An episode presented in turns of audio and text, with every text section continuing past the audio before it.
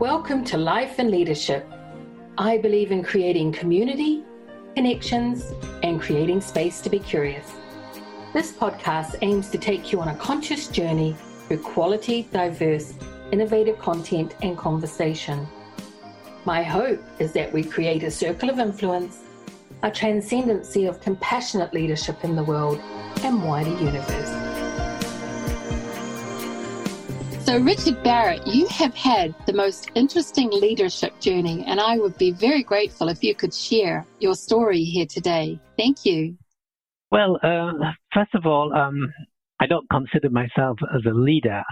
I've never set out to be a leader. Um, and uh, when I wrote my book, The New Leadership Paradigm, way back in 2010, I struggled with the idea of even writing the book. You know, a lot of what I do comes from the instructions that I get. I know this is going to sound funny, but the instructions I get from my soul. I have these conversations with my soul, and I I got the message: write a book on leadership in 2009, and I said, I don't want to write a book on leadership. What do I know about leadership?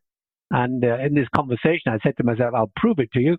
So I I googled. Um, no, I went into Amazon and I I, I wrote a you know looked for leadership books, and there were three thousand, and I thought, there you go there's 3,000 of them. What, what can I add?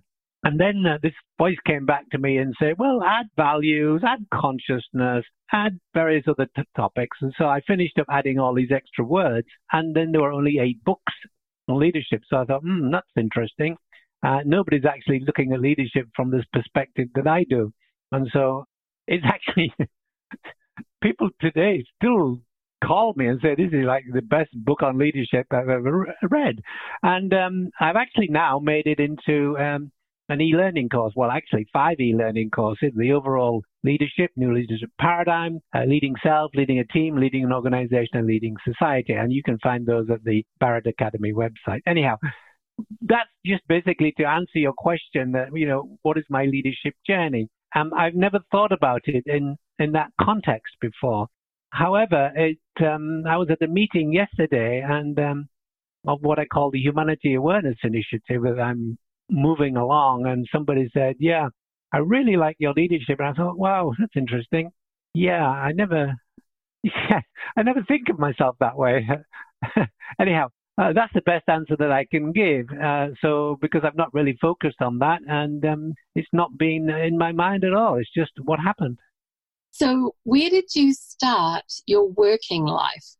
Well, yeah, if you want to, I mean, there are two major phases to my life uh, transportation engineer and transformation engineer. And uh, so, for the first, uh, I studied transportation at university. I was quite good at it. I finished up working at the World Bank, uh, uh, designing projects on transportation for urban cities all over the world. And by the time I got to 45 years old, I suddenly realized all of just all of a sudden I was bored with my career, and I realized that actually what was more interesting to me was everything I'd been studying in my spare time, which was about uh, well about many things, about esoteric things, psychology, uh, values, meditation, all of the things that go with the idea of we are more than just a human doing. We are more, we're more of a human being. And um, so um, it took me, um, it took me about four or five years to get leverage myself out of the World Bank, and I I did that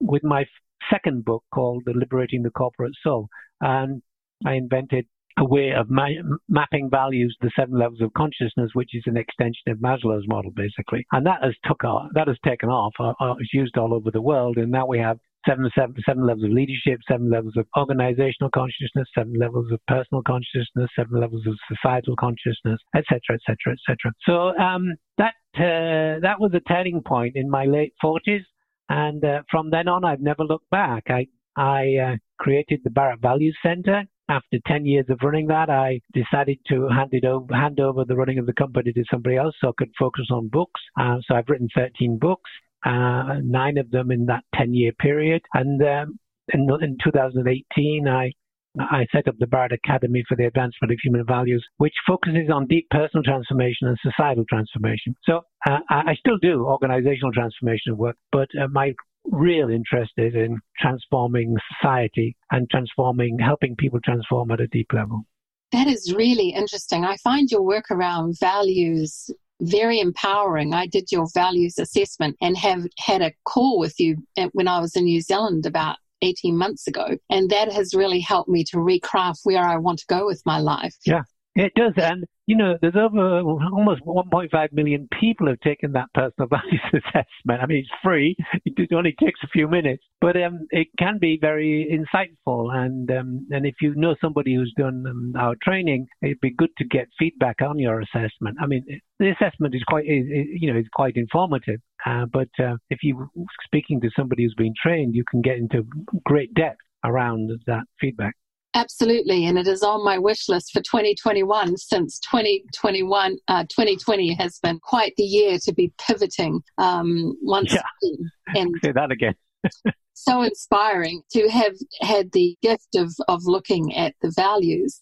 I found, I'm sorry, I'm probably not going to quote this correctly, but you, you say how values can have quite an impact on your life and your health. Can you speak to yeah. that? Well, um, okay, so let me start with a key phrase values unite and beliefs separate. So, um, what do I mean by that? Well, if you get a group of clerics together from different denominations and you ask them to agree on their beliefs, they'll never agree. Uh, if you get them around a table and ask them what to agree on their values, you'll probably find they'd come to a rapid agreement. And that's because values are at a different level of our, our in our mind. They're they actually also, in some sense, they're also in our body in a way because we're not, we are, we think we're a three dimensional material beings, and we are in one aspect, but also we're also energetic beings. We have a, a, an energy field, and and uh, when we align who we are with the deepest, our deepest motivations, call them soul motivations, we get into values, and uh, values, uh, you know, if you're operating outside your values because you'll feel uh, instability. Now, why do we want to work with values? Because uh, in a rapidly changing world like we're in, when you want to make a decision, we used to make decisions based on beliefs, which is information from the past, which we're going to project into the future. Well, when things didn't change very much, that was fine. But now everything's changing so rapidly, you know, making decisions on the future based on uh, information from the past is ridiculous. So we need a deeper way of making decisions, and that's values based decision making because we check in the deepest level of our being. Does this decision and the values I'm using to make this decision align truly with who I am? And you will feel stability or instability when you ask yourself that question. So, values based decision making is the mode of decision making of the future. And beyond that, we get into intuition and what I call inspiration or inspiration. Wow. In spirit. I missed it. Inspiration. Inspiration. I love it. That is so fascinating. And you're doing work around conscious companies as well, conscious organizations. Yeah. What led you to that? Well, you see, uh, that's the big challenge right now. most of the world is operating unconsciously. So, what do I mean by being conscious?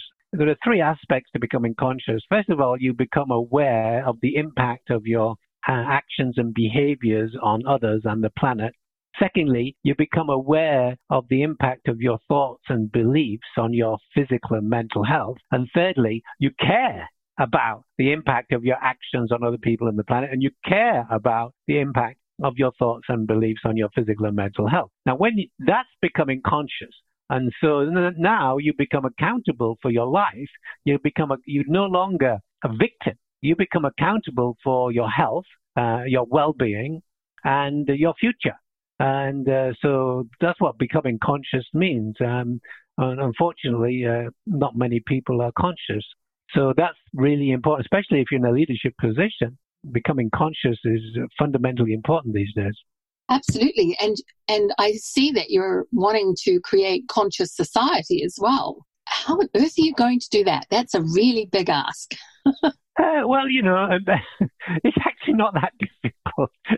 Requires it requires um, determination, and uh, and uh, it, it is actually, you know, this is one of the, my soul projects. You know, I it, it uh, I don't have to effort around this. It just comes to me and things happen, synchronicities happen. And that's what happens when you're in alignment with who you really are. So basically, uh, this has been, in one sense, this has been done before. In 1850, the Nordic nations had um, realized that the uh, Industrial Revolution was coming and that the people would be moving to cities, and they wanted to equip them to be able to make that move and to become accountable and to expand their sense of identity from the, small village uh, ideas into this larger thing. And so they implemented a education program for young adults called Bildung. And it was already, I would call it, I would call it something uh, around uh, individuation, becoming responsible and accountable for who you are, what I just described about becoming conscious. And they implemented that program from 1850 right through to the end of the Second World War. And this is why the Nordic nations are all, you know, in the top consciousness uh, nations. You know, I map the value, I map uh, the something called the Global Wellbeing Indicator. I map the consciousness of nations. I've been doing it for a number of years now. And the Nordic nations always come out at top in just about every aspect in gender equality, um, in peace, in uh, lack of corruption. I mean, I, I use 17 indicators to calculate the well-being of a nation. And so, uh, what I'm really trying to do now is implement this Bildung idea or this this idea about individuation in every country on the planet. And uh, already we have teams in place, or the, the Bildung teams from different countries, and we are now building also the curricula which will be needed to help children uh, learn about values, uh, help young adults to individuate, help uh, young leaders to become conscious, and also help uh, business and political leaders to shift to this higher level of being. And so, yeah, it's a big project, but you know what? So what? Anything's possible. Anything's possible. This is true. I went from being a lawyer to a podcaster over quarantine, COVID quarantine. So you're right. Anything is possible. Anything is possible. Yeah, you don't. You just have to be in alignment with who you really are and what's coming through you, and then stay true to that. And then you will find, I hesitate to use the word success, but I mean, you will find well being, happiness, joy, and success. Absolutely, absolutely. Well, I'm actually going to ask you some things about living the life of your soul. I'm a big fan of your book, What My Soul Told Me. So I'm actually going to move into that area, and I would love for you to share the story around how you actually connected and started to hear your soul. Whoa! I think it um, it happened at that period when um, I, in my, you know, I was 45 years old. I suddenly got bored with my career, and you know, I realized I had to change the direction of my life. And my friends at the World Bank um, thought I was absolutely stupid and ridiculous because they um, they said, look, you know, if you hang on for another 10 or 15 years, you'll get a six-figure tax-free pension and you won't have to worry ever again. And I said, well, that's fine. But if I do that, I'll be totally depressed because I have to. I have to do. I've got this impulse and I have to do it. I have to follow it. They said, but you know, nobody knows who the hell you are. You don't have a track record. You don't have a reputation. So, you know, goodbye and good luck. Well, you know, that's what happens. And um, within, uh, I hadn't actually left the World Bank when I was doing, I started to do workshops on personal transformation and finding your mission in life. And uh, I was doing them at the weekends so that I, you know, didn't interfere with my work at the World Bank. And um, one weekend, uh, I was doing a, mission workshop, and one of the participants asked me, "Well, you know, what is your mission?" So by this time, I'd, I had a well worked out and rehearsed affirmation that I'm an internationally recognized speaker and author on personal and organizational transformation. I, I, certainly wasn't, but that was my affirmation to, you know, get me there. But when the person asked me this question, I could not remember those words. I, I mean, I just, my mind was blank and I was very embarrassed. I just closed my eyes. It must have been a full five or six seconds and out of my mouth came the word, I'm an architect of global transformation. Now, I had never thought those words. I'd never said those words. They just came out of my mouth. And I thought, wow, there's my soul talking to me. And uh, after about a month, I thought, okay, well, what am I going to do? I just sit back and watch it happen. And that's exactly, exactly what I've been doing. I've just been following the impulses of my soul um, for nigh on 30 years now. And I get told what to do and I get told what books to write. Now, the book that you're talking about, what my soul told me, Um, it's, uh, I hesitate to say it's one of my best sellers. It's one of my most popular books. And I wrote that book in two months.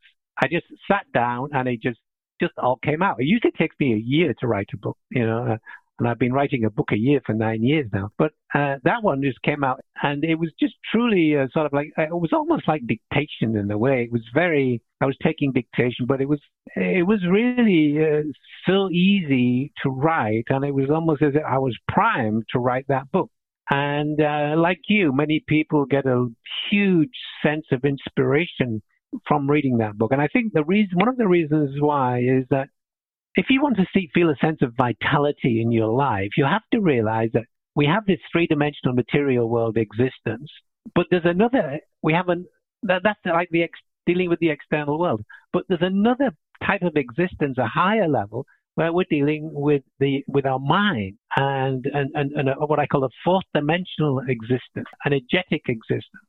And when you invite that higher consciousness into your life, your life becomes vital and important because you begin to see that it has meaning and purpose because you find synchronicities happening, which like, oh my God, look, look what just happened. This is guiding me. So when you're in touch with that higher dimension of who you really are, your soul experience, what happens is you feel alive. You feel, now if you're not in touch with that, you get very depressed your your life is very bland, very two dimensional or three dimensional, and it's uh, you know it gets sad and boring. But that other aspect of being in touch with something mystical, which is bigger than who you are and guides your life, is like an amazing, amazing way of being that I, you know I really invite everybody to you know partake of. Reading my book, I've got another book which followed the what my soul told me called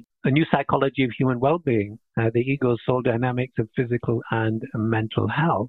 And in that book, I, I relate the stages of development, psychological development, the seven stages, to our physical health and our mental health. And if you fail to master a particular stage of development, energetically it affects a part of the body, which is linked to the, the stages of development, linked to the chakra system, which is linked to the body. And so you will fall ill at the stage of development in a particular place in the body. Um, and I lay all that out in A New Psychology of Human Wellbeing. Yeah, that one's been on my side table, and now that you've you've spoken to it, I've opened it up. And the first chapter that jumped out was chapter sixteen, loyalty to your soul. yeah, right. this is this is a tough one. I, you know, in the other book, uh, uh, what my soul told me, I call it trusting the soul. Um, so it's like you know, uh, can I can I trust this entity who I am to guide my life? I, I, I ask people, you know, do you have a soul? And they go, yeah. I say, no, you don't. You don't have a soul. You are the soul. And once you realize you are the soul and that the soul can guide your life, I mean, that's why you, it incarnated into your body.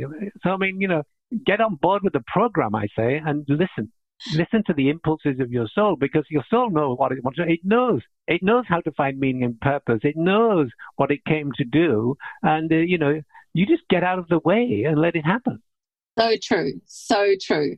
And I love the fact that chapter 17 is the flourishing from 60 to 80 and beyond. I've just yeah. fallen into the 60 bracket. So, um, yeah. Uh, so the, the challenge that stage of the last stage of development is all about contribution. Yes. Uh, so in your 40s, the soul begins to really interact with your life after the individuating stage during the 20s and 30s. And in the 40s, it's all about self-expression. You know, uh, what did your, what are your gifts and talents? What did your soul come to do in the 40s? And in the 50s, it's about connecting, connecting with others so you can make a difference in the world by using your gifts and talents. If you can't connect, you can't make a difference. And then in the 60s, it's all about contribution. It's simply, you know, what is going to be my contribution to the well-being of other people, mm-hmm. of my community, of my society, of my organization, of my country? What contribution can I bring? And yet that's what becomes central in your life. You know, it drives your life. So these are the three things that the soul desires to do by incarnating into your body self express, connect, and contribute anyhow, I could go into a lot more detail about, you know, what holds you back and all of these. And if you go to the website, barrettacademy.com, you'll find a lot more information on this topic, particularly in the e-learning courses that I've developed this year and in the workshops that I put on. Fabulous. And I'll make sure all of those details are added into the show notes and transcripts to direct people to this essential work. I'm just so grateful, Richard, for your contribution, self expression, and connecting in the world. You're um, one of my heroes in terms of what you do. And I'm very grateful for that. So, if you had any last words for the listeners, what would you like to share? Yeah, I think um, I've been asked this question a lot, and I've developed an answer over the past year which makes you think, um, and particularly if you have children. You know, how would you change your life if you realized that you were a role model for the future well-being of your children? Because they look up to you, and you want to set out as a role model for them and for them to live their lives. What they learn as young people comes a lot from parents. So, so who are you? Why are you here? What's your purpose? How can you teach your children by being who you really are to help them live a wonderful life? Thank you, Richard. I really appreciate your contribution. Thank you. As a steward of meaningful leadership in the world and wider cosmos, I have a passion for service through sharing wisdom, strength, and hope.